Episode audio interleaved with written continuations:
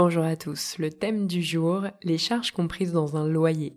Car ce n'est pas toujours très clair lorsque la mention charges comprises est indiquée sur une annonce. On vous donne les clés pour tout comprendre sur le sujet.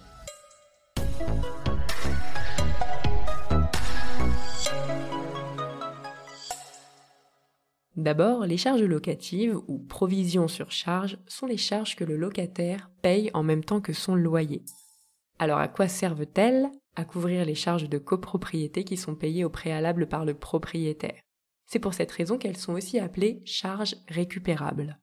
Ce qu'elles comprennent, l'entretien des parties communes, qu'on appelle aussi les prestations collectives, pour la consommation d'eau et d'énergie, pour l'entretien et la réparation des ascenseurs, mais aussi le chauffage collectif, les frais de gardiennage, les taxes locatives pour l'enlèvement d'ordures, le balayage, la redevance d'assainissement, mais aussi l'entretien des parties individuelles.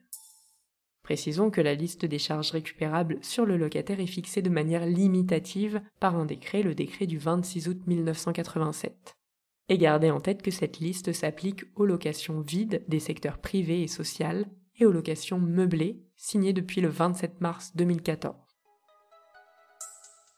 Concernant une maison individuelle, c'est bien entendu différent car les charges locatives se limitent généralement à la taxe d'enlèvement des ordures ménagères.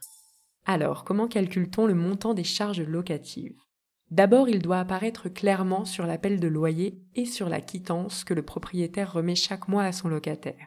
En général, les charges locatives sont déterminées par les dépenses effectuées par le propriétaire l'année précédente ainsi que par le budget prévisionnel de la copropriété. Le montant peut donc varier d'une année à l'autre.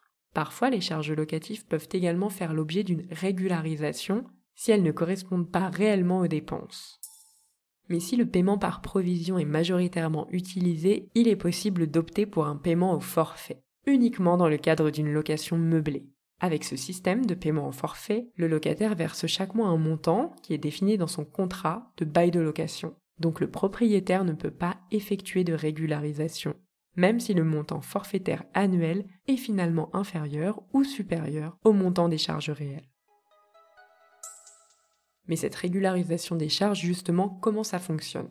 Sachez qu'elle doit avoir lieu au moins une fois par an, pas obligatoirement à la date d'anniversaire du bail de location.